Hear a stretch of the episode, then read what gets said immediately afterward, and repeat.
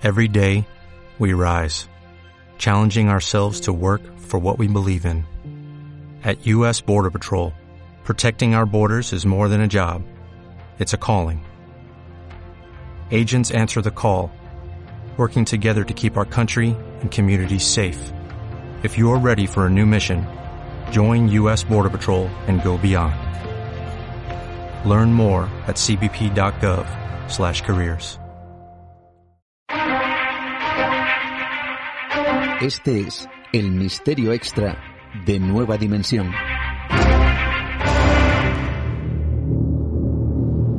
El misterio de los cinco de Yuba.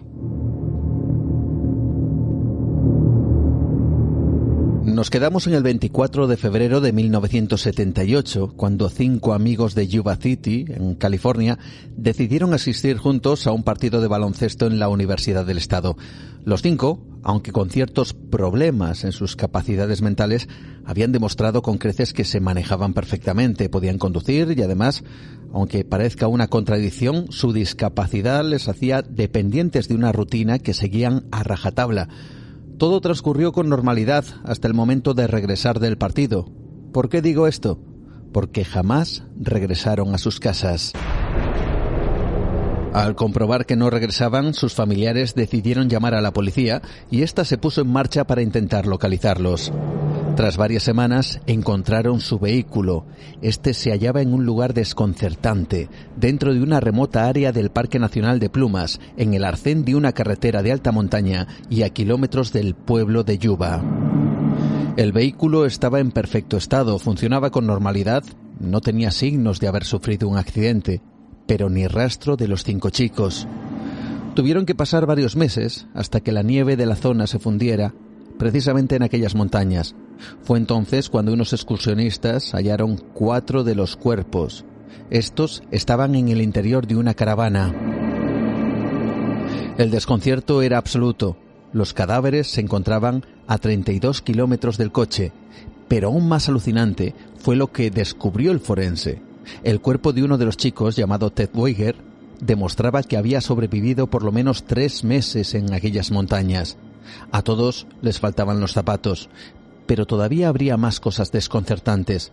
Ni la chimenea de la caravana, ni la mayoría de los suministros que allí estaban, suficientes para alimentar a cinco hombres durante un año, habían sido tocados.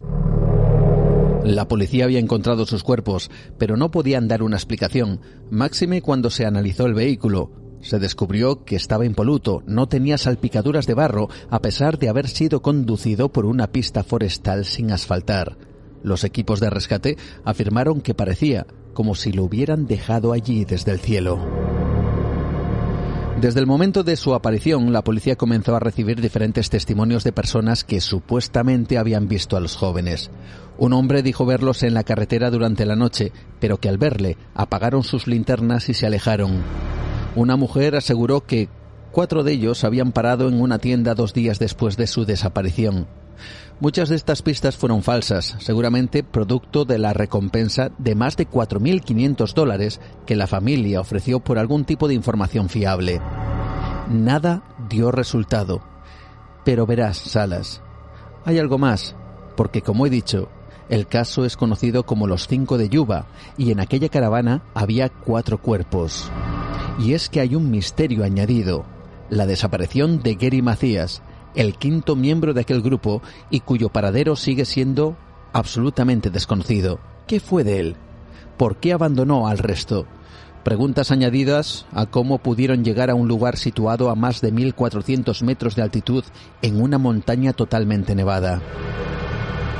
A pesar de haber pasado cuarenta y dos años, aún el caso sigue abierto y no se ha abandonado la investigación. Los que la dirigen afirman que los chicos tuvieron miedo de algo que les paralizó hasta morir lentamente de frío. Es posible que Gary Macías tenga la respuesta. Quizá encontrarle sería resolver este gran misterio. Buenas noches.